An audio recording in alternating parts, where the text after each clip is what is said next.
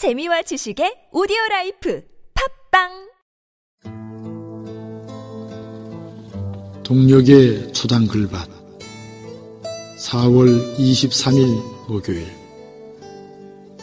즐기는 것에 푹 빠지는 일. 모처럼 저 동쪽 끝에서 붉은 기운이 번지고 있는 목요일 새벽입니다.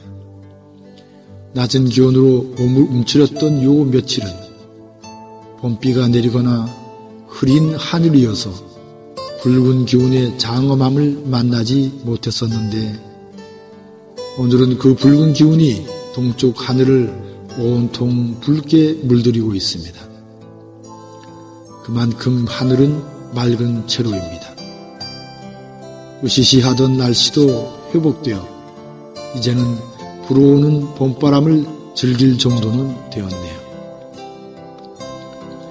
일찍 눈을 뜬 새벽에 먼저 하게 된 생각은 초당 글밭을 읽는 일이었습니다.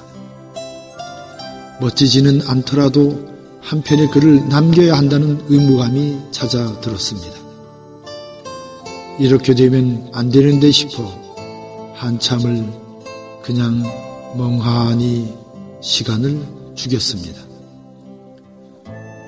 어떤 의무감에서 글밭을 읽는 일도 크게 보면 나쁜 일만은 아니겠지요. 하지만 그 정도에서의 초당 글밭이 되어서는 안 된다는 생각이 앞섭니다.